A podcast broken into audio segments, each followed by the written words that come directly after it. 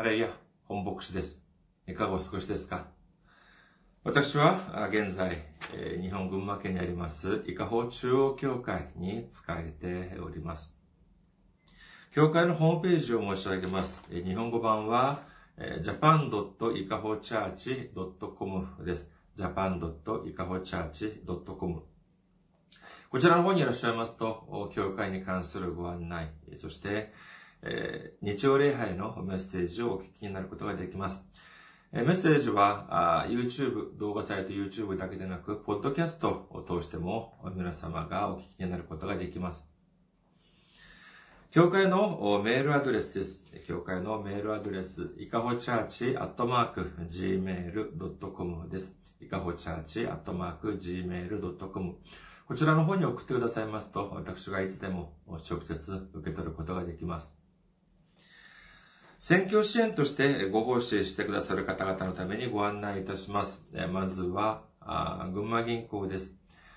支店番号が190、口座番号が1992256です。群馬銀行、支店番号が190、口座番号が1992256です。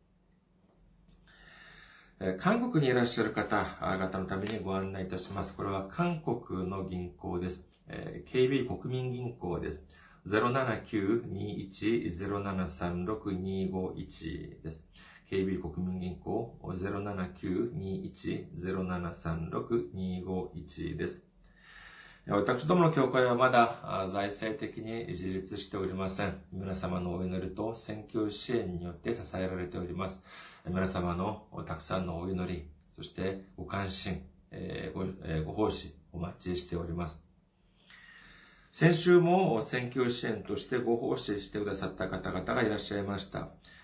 韓国のチョ・ウンソンさん、イ・ジンムクさん、そしてアメリカ・シアトルから残された村たちの教会様が選挙支援としてご奉仕してくださいました。本当にありがとうございます。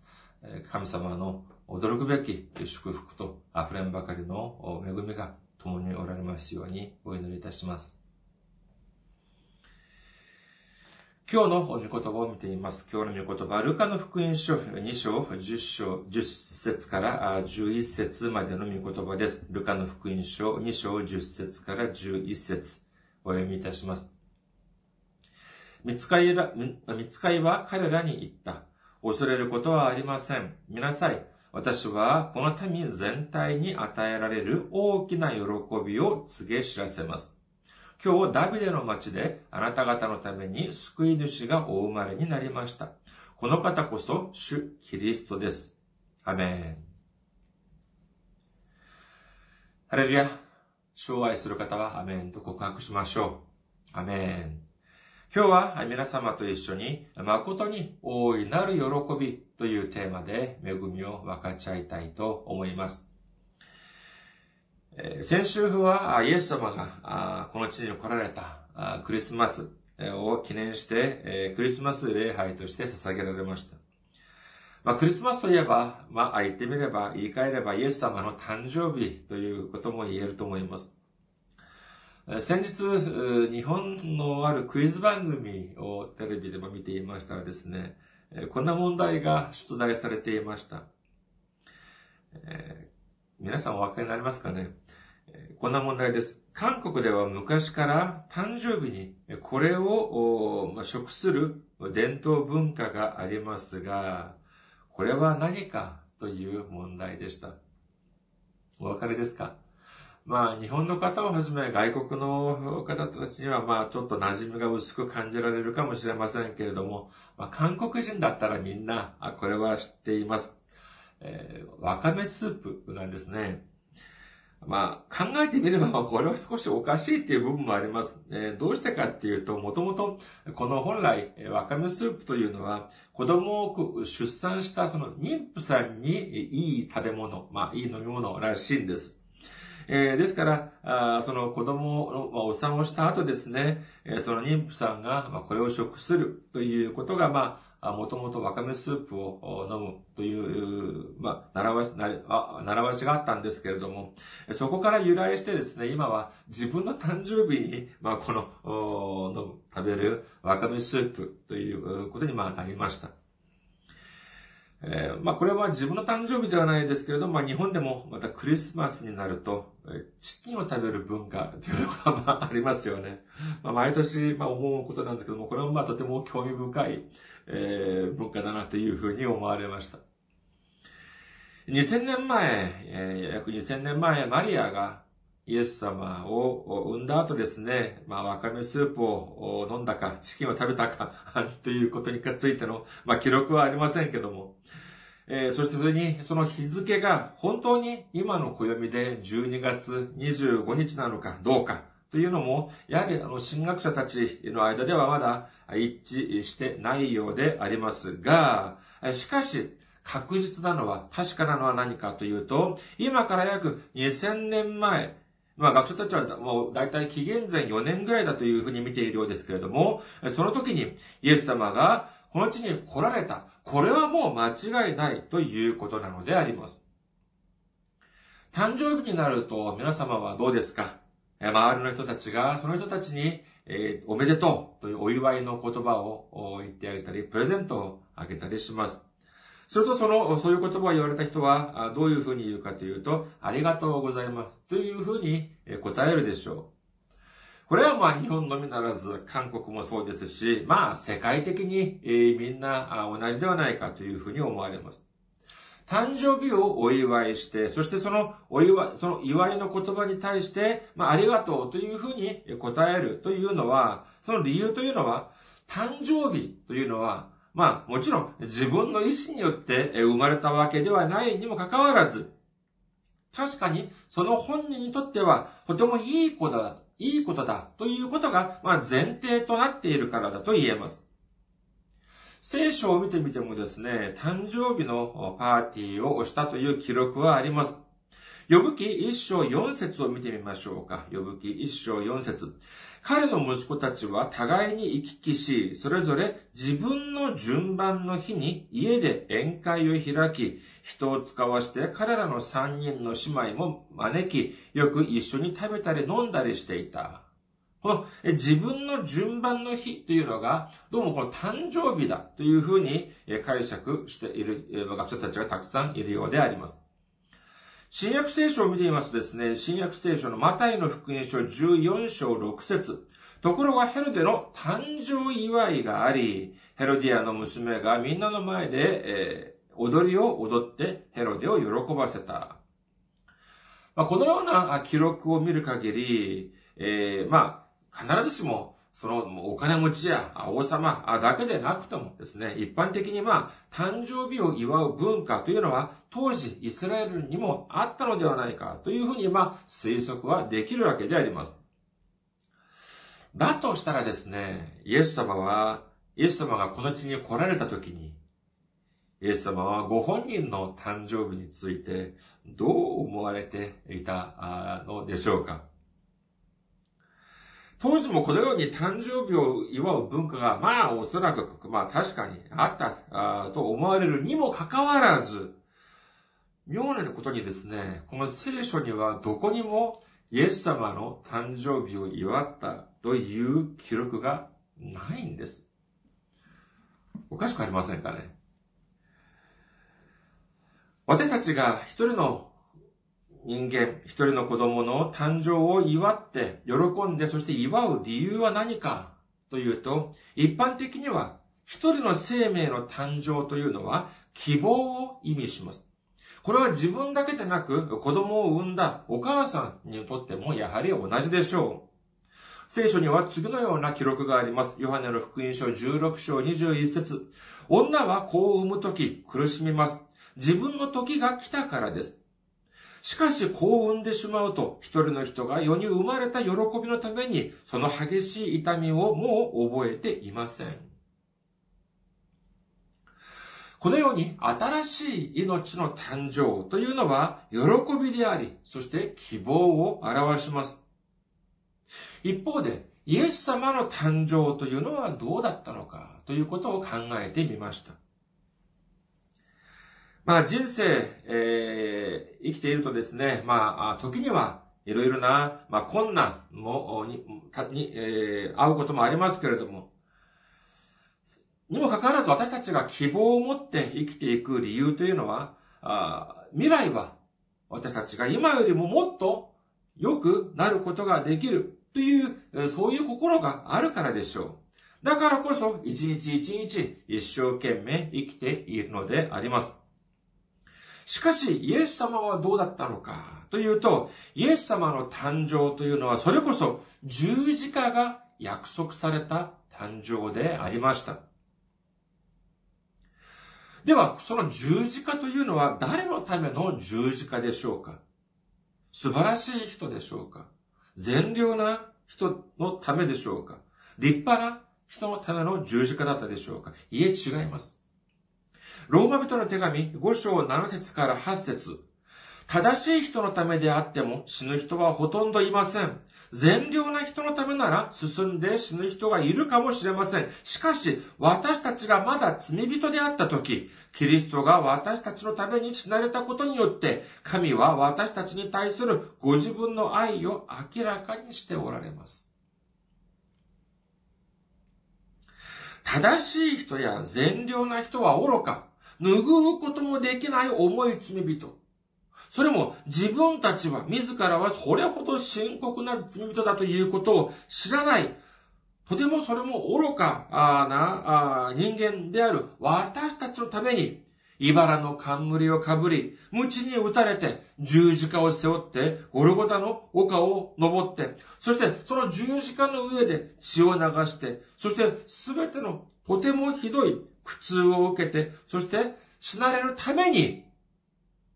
生まれたのであります。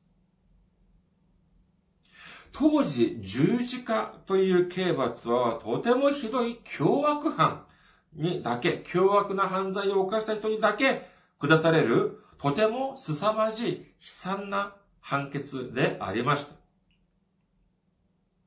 では、イエス様にはそれほどの罪があったのでしょうかイザヤ書53章4節から5節を見てみます。イザヤ書53章4節から5節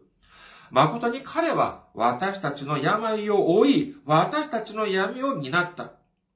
それなのに私たちは思った。神に罰せられ、打たれ、苦しめられたのだと。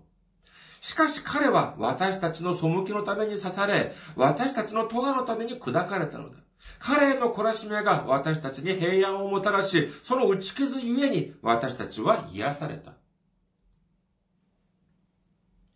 イエス様はそのような、イエス様がそのようなむごい仕打ちを受けたのは、イエス様が罪を犯したからではありません。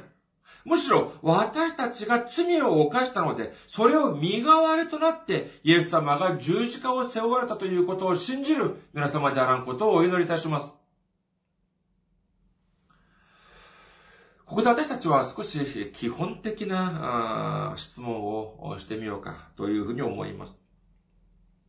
イエス様がこの地に来られたのは先ほど申し上げましたように今から約ま2000年くらい前ということですが、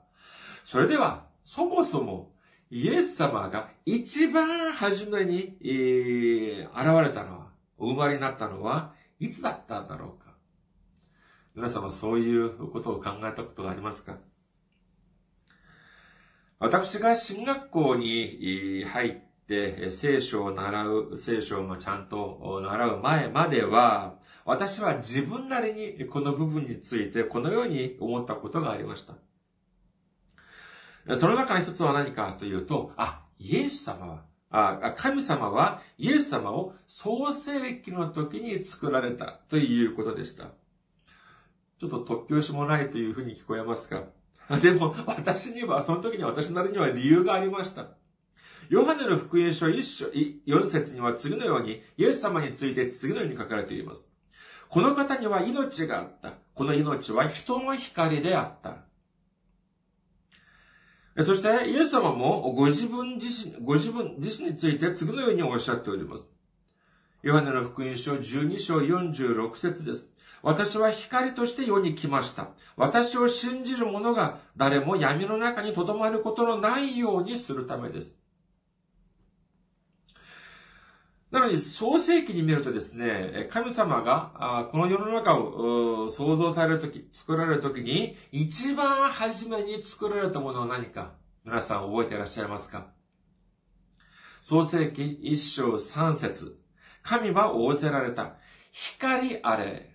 すると、光があった。このように書かれております。だからこそ私は、ああ、そうか。神様はこの世の中を作られる前に、横作られる時に一番初めにイエス様を作られたのだ。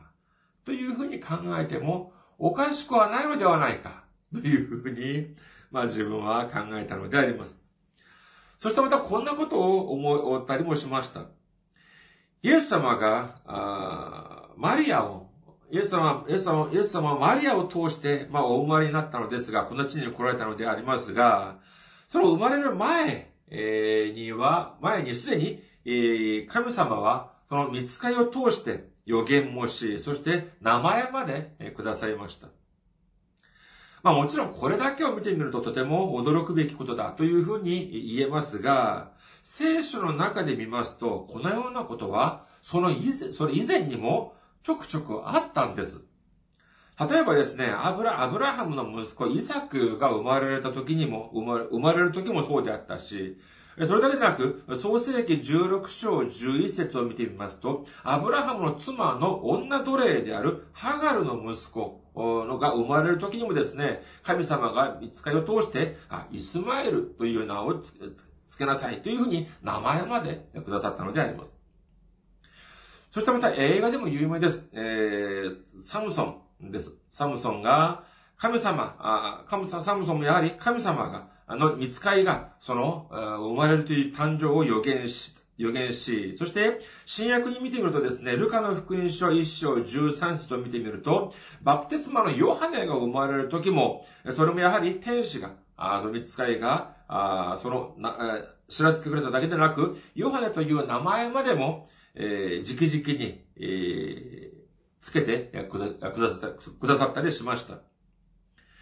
マタイの福音書一章、そしてエルカの福音書一章を見てみますと、まあ、いわゆる受胎告知というふうに言われます。天使ガブリエルがマリアの前に現れて、その誕生を予言し、そしてイエスだ、イエスという名前までも言ってくれました。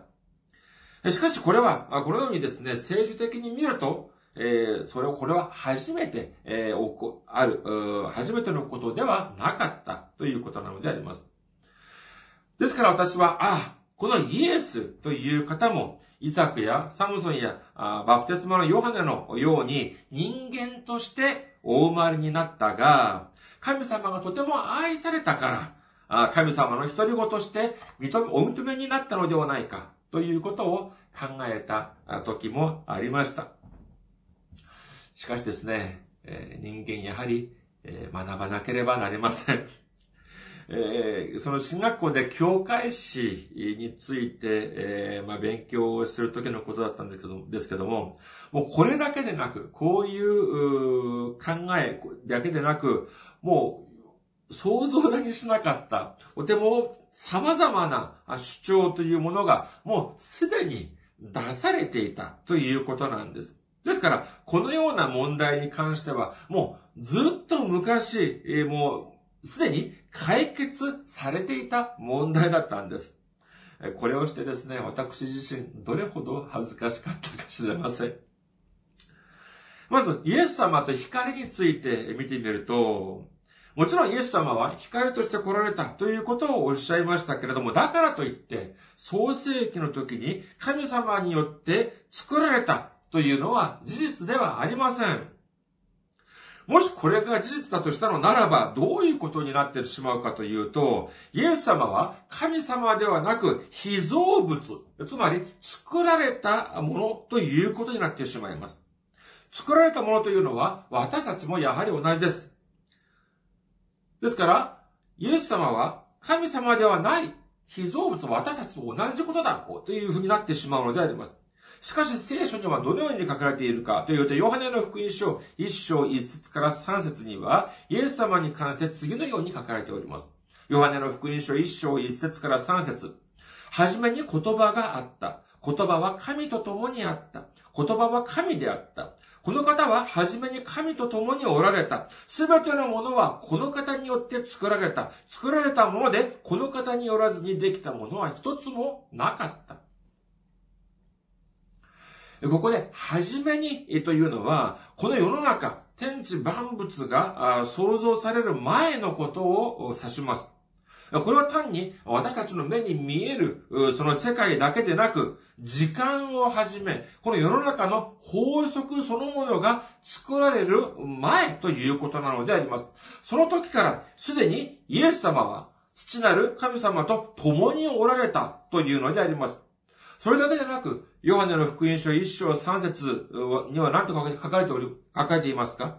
すべてのものはこの方によって作られた。作られたものでこの方によらずにできたものは一つもなかったというのであります。これは、イエス様は私たちと同じような被造物ではなく、創造主、創造主、神様だということを明らかにしているのであります。そしてまた私が持っていた2番目の考え。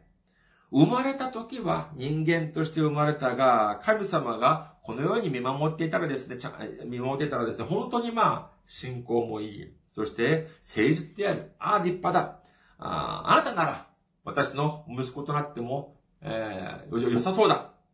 そういうふうに考えて、後になって息子として認められたのではありません。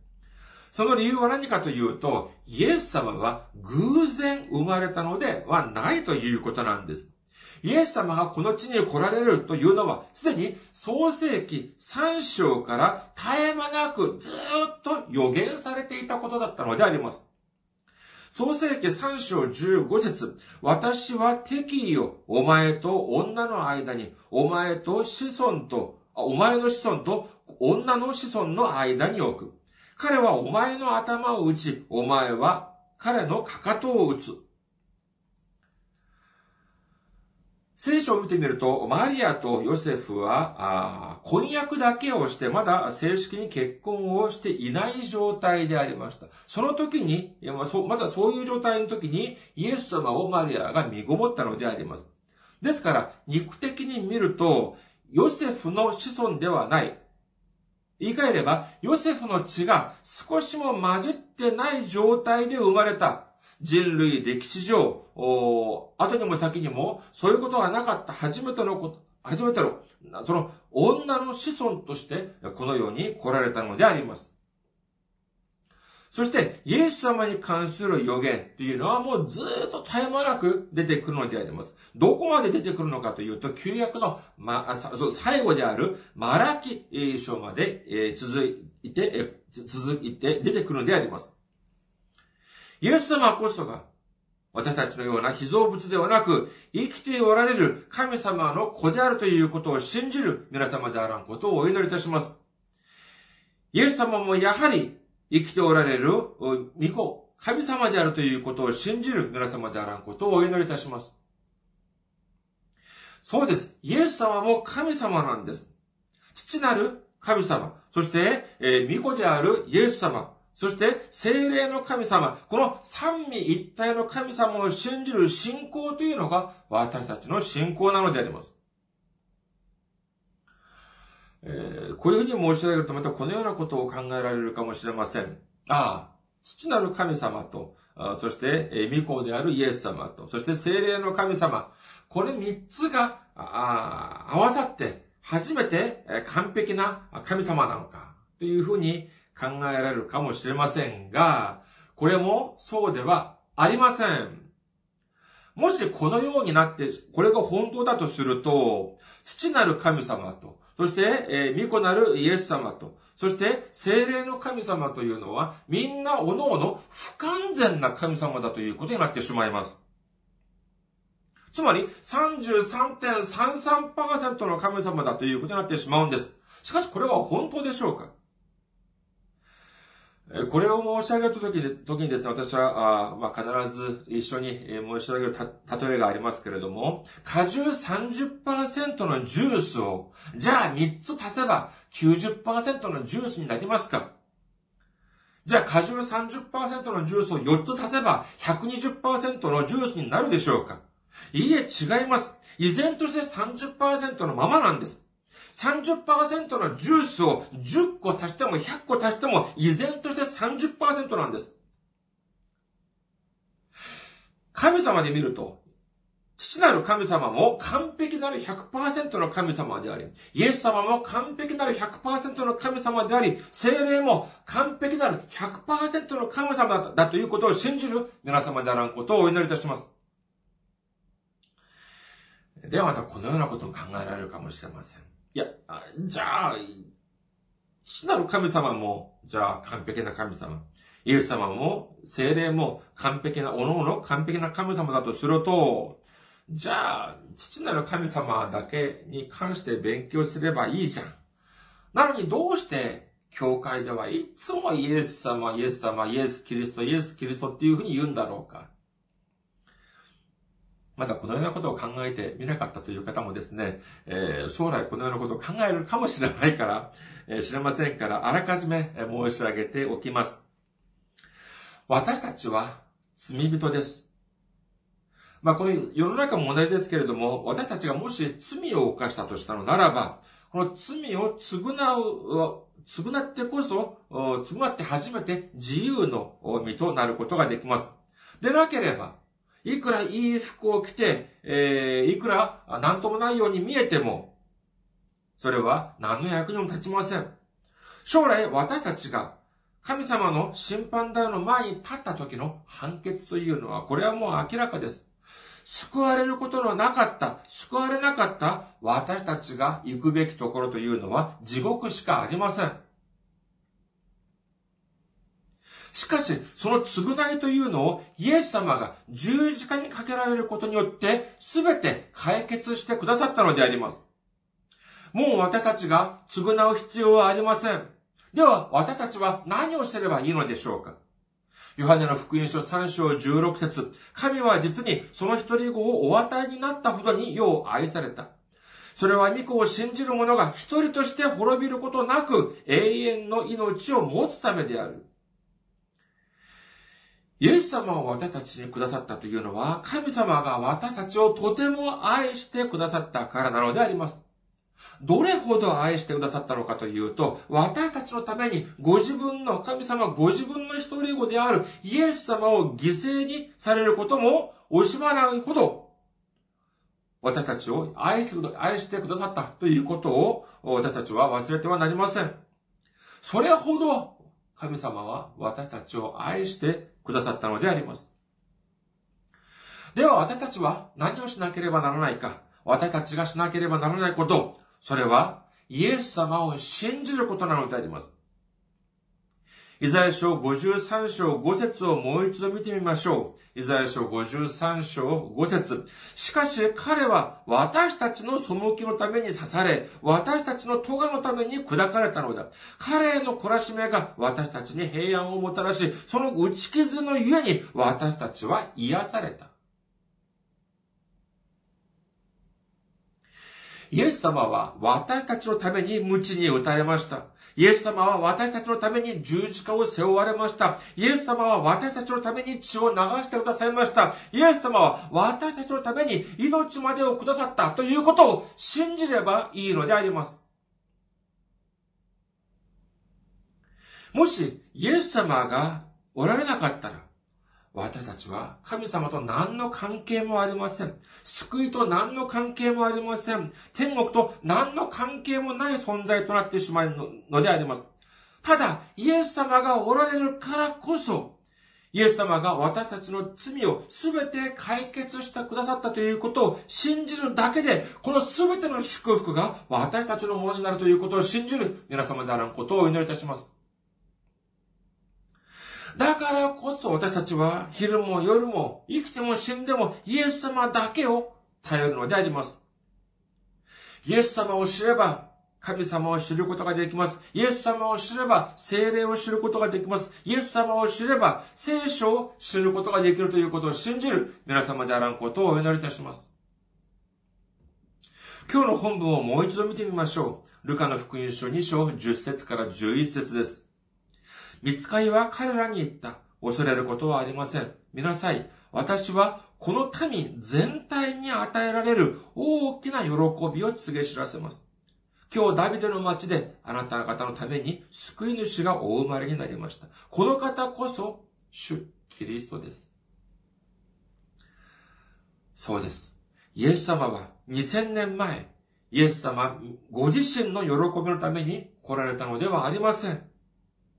神様が愛し、イエス様が愛した、この全、このすべ、この民全体のために、この全体、民全体に与えられる大きな、大きな喜び、誠に大いなる喜びのために来られたのであります。クリスマスを迎え、私たちすべてがイエス様が見せてくださった驚くべき恵みに感謝と賛美と栄光を捧げ、イエス様がくださった愛によって神様に仕え、そして私たちの隣人に仕えることができる皆様であることをお祈りいたします。ありがとうございます。また来週お会いしましょう。